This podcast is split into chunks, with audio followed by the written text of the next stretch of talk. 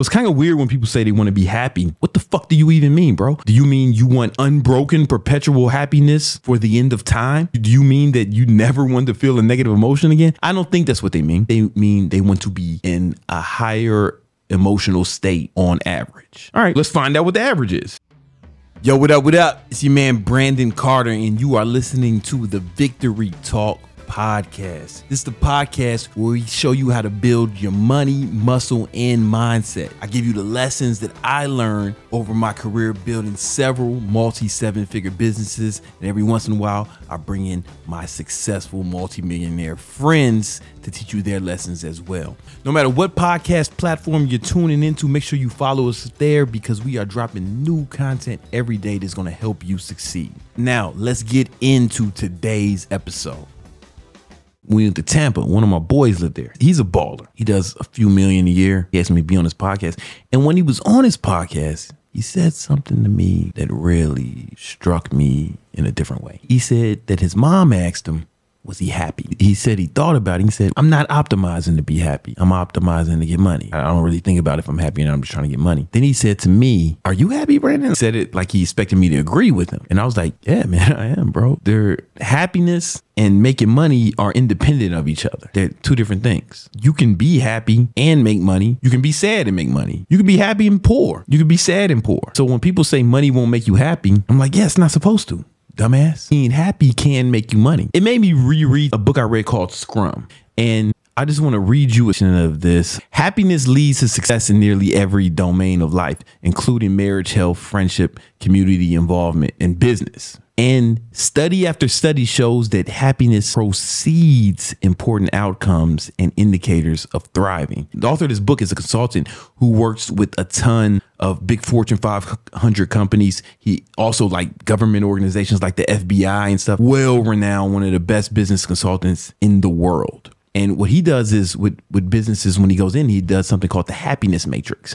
where he'll measure the happiness levels of each employee from scale one to five, and then he puts the averages on this chart. So check out this purple line. This is a screenshot from the book. This purple line is the average happiness of the people in the organization. Here's the thing: what he noticed was it's a predictor, right? So this is this velocity. This is like revenue output, how much money they're making. Once they got the happiness up, you can see revenue and everything started to go up.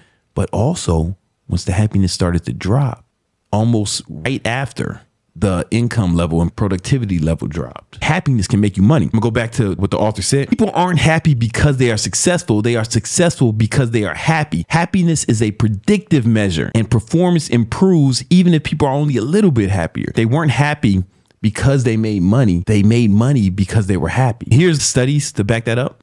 Because you, you can see this when he says right here happiness leads to success in every domain in our lives, including marriage, health, friendship, community involvement, creativity, and particularly our jobs and career. He has footnote there, right? And that's to this study that supports his claims. There's a huge metadata study to show that people make more money when they're happy. Let that sink in. You don't make money to become happy. But if you are happy, you will make more money. I really hope you're getting this. Happiness is a predictive measure and performance improves even if people are only a little bit happy. This is very important. Happiness is an emotion. What is an emotion? Emotion is nothing but neurochemicals firing in your brain. That's all emotion is. When people have bipolar depression or something like that means there's something wrong with their neurochemistry. Emotions are biological, like it's happening in your brain. What does that mean for you? Well, let's just say we got this guy he a bitch. He's always complaining, always sad. It's his average. And here's the thing your average state is your personality. So he has a sour personality. You ever met one of these motherfuckers? Do they make you feel better when you're around them? Or do they drag you down and make you feel like trash? They have a negative energy. And what happens is people don't like this. It's like a repellent, like want to stay away from this motherfucker. Can't wait to get away from him. They scurry. And, they, and it becomes self fulfilling. And let's say you got another guy. He's positive, Every time you see him, man, he's upbeat, talking about pulling the shot calling and shit. You know what I'm saying? Talking about doing dope shit. Are people running away from him? You ever met somebody like this? You probably feel better when you're around them. They probably uplift you. He has typically a more positive state. Real quick, man, who do you think, if they were doing a sales job, these salespeople, which one would you think would make more money? Who would you rather hire? Who would you rather work with on a project? Who would you rather go into business with? This is why happy people make more money. If you have to do a sales presentation, if you're in a shitty state, what kind of outcome you think is going to have? When you have that happy, positive state, even if you perform the same actions as a guy who's pissed off all the time, you're going to get better results. Nobody likes negative people. It's a repellent. But positive people, everybody likes to be around positive people, man. Positive people, they make you feel good when you're around them. And they get more money as a result. They get more everything. I'm telling you, man. Everybody likes to be around them, man, because energy is contagious. That's why people like dogs. Most of the dogs I see, they seem pretty useless unless you own a herd of sheep and you're trying to keep them safe from wolves. They're probably not working on your land or anything. But what they do, they improve people's state because dogs are always happy. Dogs be excited as fuck just to go outside. Dog run up on you and you start feeling all good and shit. Or like children, when a toddler walks in the room and he's holding a Paw Patrol or something, smiling and laughing, everybody, the whole room lights up. When this asshole walks in the room, everybody's, ugh, they feel bad. Is this making sense? This is why happy people make more money. They're luckier. All right, guys. Hope you've been enjoying this episode so far and you're getting lots of value from it. On the Victory Talk podcast, our goal is to help you guys make money, build muscle, and improve your mindset with brand new episodes every day. And we're not trying to sell you a bunch of stuff. There's no sponsors like these other guys. They're trying to sell underwear on their podcast, some fucking bullshit that someone paid them to do. I ain't doing none of that. So if you found value in this at all, man, please write a review because it's really going to help us put out more content, help more people make more money, build their muscle, and improve their mindset. Now enjoy the rest of the show.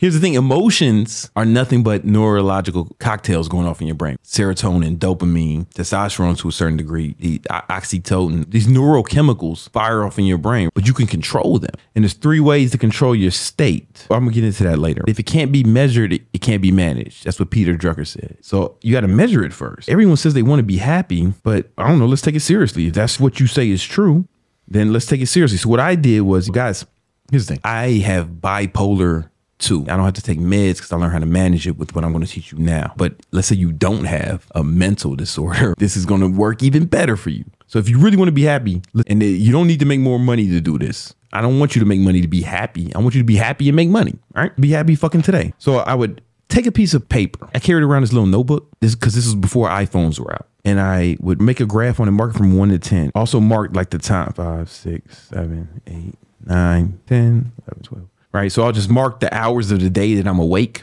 And then every two two hours or so, I would just mark where I'm at on a scale of one to 10. So 10 would be the way Drake felt when the Raptors won the NBA championship. A one would be a guy who's like seriously like suicidal, right? Like he he might need to call the suicide hotline. That's one.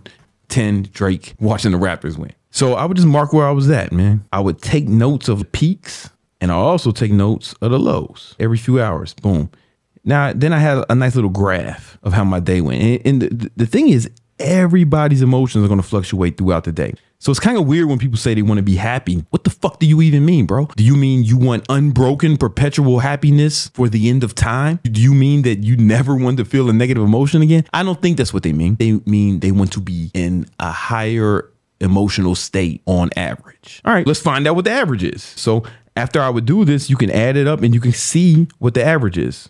Boom. That yellow line would be like my average six. Not awful, not great. And I think that's what people mean when they say they want to be happy. They want to raise their average state. I hope they don't mean that they want to be happy all the time. They want their life to be an unbroken boulevard of green lights and they'll never encounter any situation that would affect them negatively. I hope that's not what they mean because that's an unrealistic standard to hold yourself to. So you have two states, like states of, of, being. You have your momentary state that can change any moment. Then you have your baseline state or your average. The yellow line represents my average. The, the blue dots represent my momentary state. First thing I did, instead of just trying to be positive or trying to be happy, I just took notes of where the lows were. So if there was a super low, I would mark Y. You know, all the lowest points, I would just mark Y and I just tried to get rid of the lows. Just doing that over time, like reducing the lows, waking up late would be a low for me because I wouldn't get as much stuff done. I noticed that being hungry would put me in a low state, right? So I just tried to get rid of the lows and just doing that raised my average. Not even trying to be happier, just trying to get rid of as many lows as possible. Sometimes I dumped women I dated because I looked at the graph, I looked at the data, I was like, yep, too low. If the hoe too low, she gotta go. Then I started to start to pay attention to the highs once the lows are gone